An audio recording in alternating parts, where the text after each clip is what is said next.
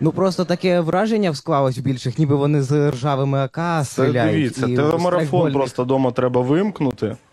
Ага. І далі все піде, якась реальність буде вливатися в маси. Так, а можна я скажу? Так, е, а можна я скажу? Вітаю, друзі! Я Альона Севина. Це канал є питання про вимкнути телемарафон і вливати реальність в маси. Сьогодні хочу поговорити. Нагадую, перед тим натисніть вподобайку цьому відео, щоб вливати реальність в маси, і підпишіться на наш канал.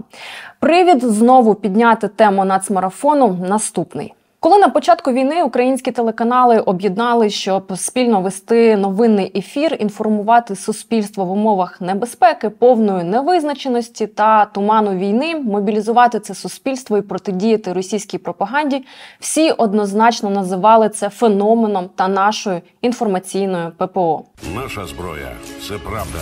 Марафон Єдині новини. Тоді до цього теледива доклали руки чотири комерційні медіагрупи: 1 плюс 1 медіа, Starlight Media, Інтер і Україна, державний телеканал Рада та Суспільне. Керував марафон формально чи неформально Кирило честь маю Тимошенко. Ось як описаний феномен і деякі деталі роботи телемарафону на початку вторгнення у книзі Шоумен, де є багато про внутрішню кухню банкової в перший рік вторгнення. Нічого подібного не існувало в Україні з радянських часів, і критики марафону скаржили, що це тхне пропагандою. Продюсери телемарафону не мали редакційної незалежності. Тимошенко брав участь у редакційних летучках, а також пильно стежив за тим, що випускали в ефір. Він не соромився зателефонувати в студію та нагримати, якщо програма виставляла Зеленського в негативному світлі або занадто відхилялась від офіційної лінії. Як наслідок, телевізійні новини подавали вихолощену картину реальності. Причому, як пише автор в примітках до книги, описана робота марафону зі слів самого Тимошенка. Рейтинги марафону почали падати вже влітку 22-го, і зокрема через те, що картинка в телевізорі не відповідала реальній. Цього тижня, вперше за два роки повномасштабного вторгнення, довіра до телемарафону Єдині новини, як показала оприлюднене КМІС цього тижня опитування, впала настільки, що тих, хто не довіряє єдиним новинам, стало більше ніж тих, хто довіряє. В травні 22-го останніх було 69%, в жовтні 23-го 48%, а зараз 36%. Єдині новини. Єдині новини. Єдині новини. Єдині новини.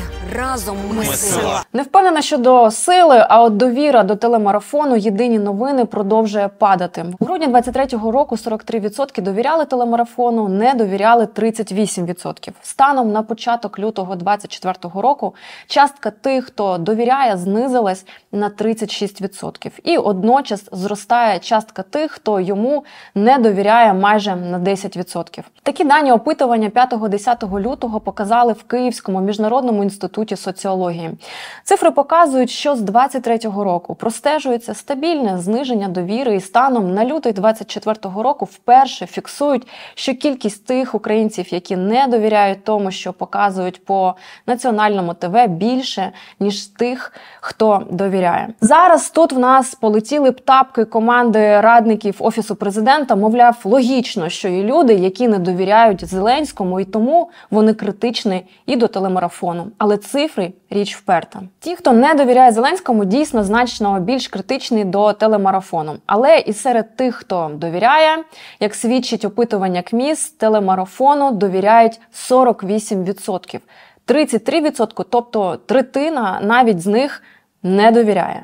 Ну просто таке враження склалось в більших, ніби вони з ржавими АК Це дивіться, і телемарафон просто вдома треба вимкнути. Ага. І далі все піде, якась реальність буде вливатися в маси. На цьому відео, яке я показала на початку, військовослужбовці 3-ї окремої штурмової бригади. На ньому вони кажуть про те, що і, зокрема, телемарафон створив в суспільстві образ російської армії з п'яних чмонь з ржавими кулеметами, що не відповідає дійсності і розхолоджувала так само, як і прогноз з кавою та портвейном влітку в Криму. Минулого місяця американське видання New York Times опублікувало цілу статтю про цей український феномен під назвою Це державна пропаганда. В ній йдеться саме про те, що ефір нацмарафону надто оптимістично зображає військові дії та ігнорує тривожні моменти, які стосуються життя країни. Наприклад, зменшення підтримки України з боку Заходу. Також американське видання написало, що аудиторія та довіра до телемарафону значно впали через розчарування у владі і через загальну ситуацію на фронті. У підсумку автори статті цитують українських незалежних медійників, які кажуть, що телемарафон має змінитись, бо він мавпує саме те, для боротьби з чим був створений російську пропаганду. Але на банковій не бачать причини закривати єдиний телемарафон, точніше, не хочуть цього. Марафон є особистим фетишем президента. І шоу перемоги от-от, і саме піару влади must go on. Держкоштом, звичайно, обходиться воно нам з вами в цьому 2024 році півтора мільярда гривень. Стільки передбачено в держбюджеті на цей рік на фінансування програм для державних потреб та іномовлення, тобто контенту для єдиного марафону, англомовного державного стартапу Гейс і російськомовного каналу Freedom. Это новость э, топ номер один во всех э, мировых СМИ, во всех э, да, мировых таблоидах. Ось так російською мовою в ефірі ще одного державного українського російськомовного медіапроекту Freedom за бюджетні гроші всю п'ятницю обговорювали смерть Навального. В цей самий час очі усіх були прикуті до майже оточеної росіянами Авдіївки. всі переживали через те, що Збройним силам доведеться піти з Авдіївки, а в оточенні можуть залишитись наші військові. Але ні, я спеціально порахувала, скільки відео на youtube каналі Freedom з п'ятниці 16 лютого по 19 лютого були присвячені Навальному. І що ви думаєте? 23 відео з заголовками типу Как отреагировал мир? Зачем Путин убил Навального? Убит самый последовательный борец з Кремлем. Авдіївці було присвячено в рази менше уваги. Головний редактор видання про змі Детектор Медіа Наталія Лигачова тоді ж в п'ятницю публікувала статтю про те, як висвітлення державним телеканалом смерті Навального яскраво підсвітила абсурдність української державної підтримки в сфері іномовлення і фатальну помилку України в комунікації зі світом. Замість того, щоб донести нашу позицію про війну, про наші демократичні прагнення, про боротьбу з корупцією західному електорату, від думки якого залежать рішення політиків в ЄС і в США, західна допомога і життя наших захисників, в тому числі там під Адіївкою.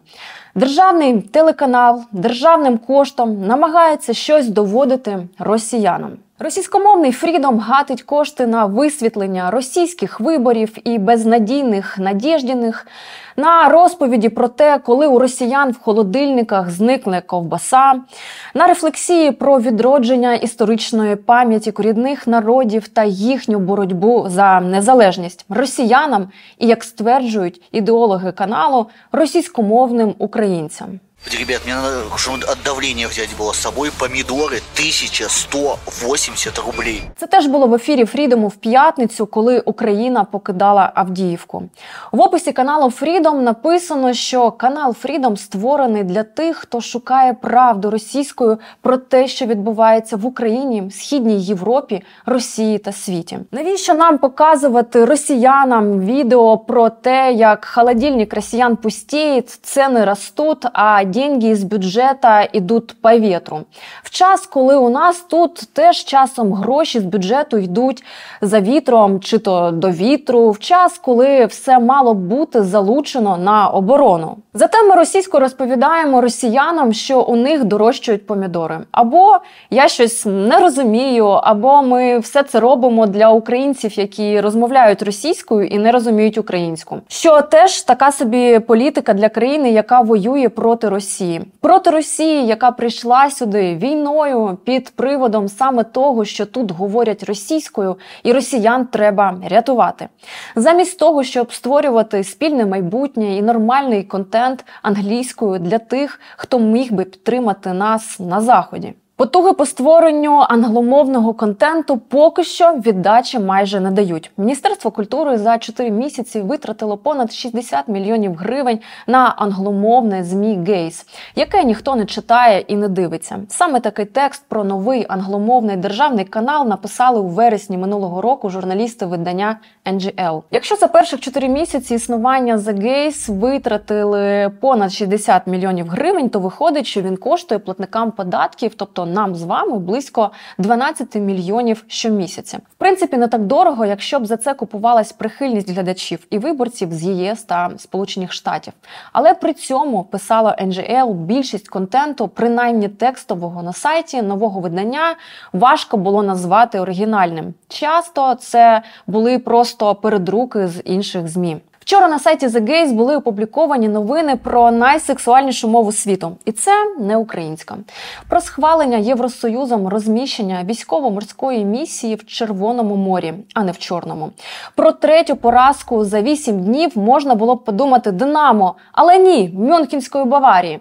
Ну і про продовження дії віз для українських біженців ще на два роки в Великобританії, і про те, що Німеччина зібрала понад 500 доказів військових злочинів РФ в Україні заради справедливості теж. Про знищення за три дні збройними силами російських винищувачів я вчора там не знайшла ні слова. Про ситуацію на фронті теж про нагороду українського фільму «20 днів у Маріуполі теж ні. Про що цей набір новин мав би вчора сказати західній аудиторії? Who knows? Зрозуміло, що західним читачам і глядачам справді треба розповідати не лише про Україну, але чому і чим така стрічка новин має зацікавити англомовного читача, який попав на сайт, начебто присвячені Україні. Є питання коротше. Відеоролики The Gays публікують також на одноіменному youtube каналі який має наразі 23 тисячі підписників та 3,7 мільйонів переглядів за час існування. Загалом The Gays публікує на сайті і на YouTube 7 програм. Чотири з них це лялькове шоу Hidden Angle, Who am I kidding, right?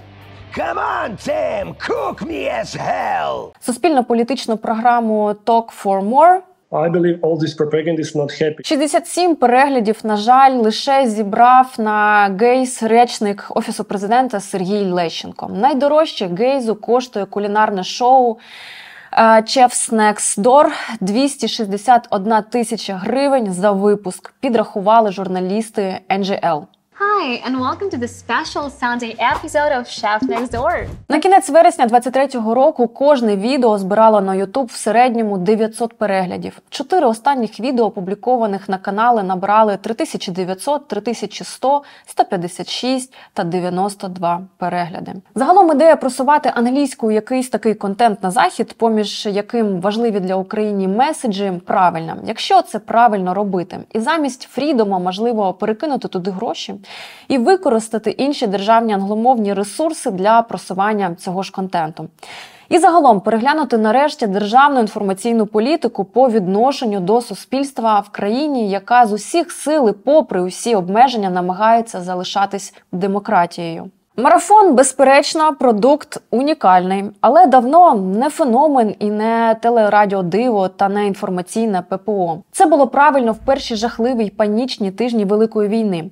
І тоді аргумент, що владу не на часі критикувати і потрібно дозволити їй е, діяти на власний розсуд, звучав переконливо. А деякі дивні речі, які відбувались в унікальному суспільному ефірі, суспільство з мовчазної згоди приймало. Наприклад, приймало, коли ведучими марафону стали колишні обличчя медведчуківських каналів російського прорадянського інтеру. Деякі з них досі в ефірі. Деякий час навіть якась частина суспільства приймала навіть те, що з ефіру викинули політичних конкурентів, які могли видавати в ефір щось, що гіпотетично могло підривати довіру до влади, яка, мовляв, залишилась і намагалась з усіх сил врятувати країну.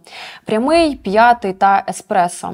Але як показував час, мораторій на критику влади зіграв з країною злий жарт, коли через рік з'ясувалось раптом, що крадуть як востаннє. І дедалі більше швидше дратують, ніж розважають такі речі, як поява в ефірі в День Незалежності чи в новорічну ніч концерту колег чинного президента студії Квартал 95, де показують сценки про дівчину зі Скадовська. Ну, тому що я зі довська. Спільний марафон дійсно був, можна сказати, спільним подвигом українських медійників на початку вторгнення, які без відпочинку з бомбосховищ висвітлювали війну і життя країни в складний для неї час війни. Частина контенту в ефірі марафону і зараз адекватні, якісні, потрібні матеріали з деокупованих територій, з ліній фронту, з лікарень, з місць великих трагедій та надії.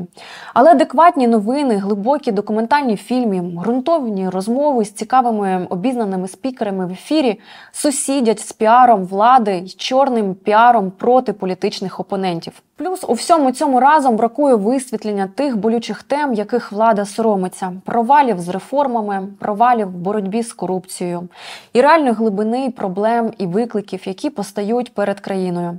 Тому і виявляється потім холодним душем деякі тексти в західних змі, потреба в додатковій мобілізації, підвищення податків, втрачені Бахмут і Авдіївка. Ще в вересні 22-го посол Німеччини в Україні Анка Фельдгузен в інтерв'ю Європейській правді казала, що єС вже деякий час не публічно закликає Україну відходити від формату єдиного марафону на телебаченні і давати глядачам вибір. Ми, можливо, не публічно, але ми весь час обговорили е, ці речі е, з українським урядом.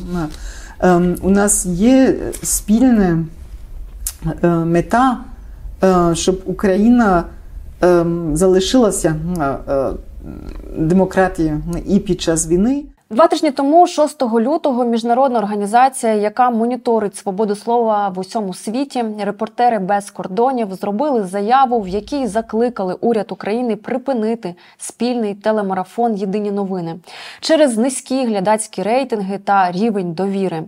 Марафон, який критикується громадським суспільством та загрожує різноманіттю думок у висвітленні інформації. Рейтинги марафону, які впали в два рази з початку вторгнення, яскраве свідчення тому, що феномен, який, мабуть, міг стати інструментом чесного інформування суспільства про реальну ситуацію в країні, інструментом мобілізації суспільства на боротьбу, втратив цей шанс. І зберіг функцію лише піару влади, подальшого заколисування і дірою в бюджеті. Не агітую за це, щоб повернути все як було до вторгнення Ахметову, Коломойському, Фірташу, Пінчуку, у якого інтер нагадую, здається, неформально підпиляли на користь знову ж таки офісу президента. Але відповідальні за інформаційну політику в країні могли б трошки піднестись над своїм рівнем власних політичних інтересів і дати суспільству те, на що воно дійсно заслуговує правдиві новини і правдиву картинку реальності, якою б вона не була. Можливо, ведучі й журналісти цих самих каналів теж могли б продемонструвати в цьому позицію. Мабуть, зловживаючи ситуацію і службовим становищем, так би мовити, в цьому контексті, запрошую вас підписатись на є питання, якщо ви досі не з нами. Бережіть себе, свої нерви, своїх близьких, допомагайте військовим. Посилання на банку нашого підрозділу в описі під цим відео, як завжди. І побачимось.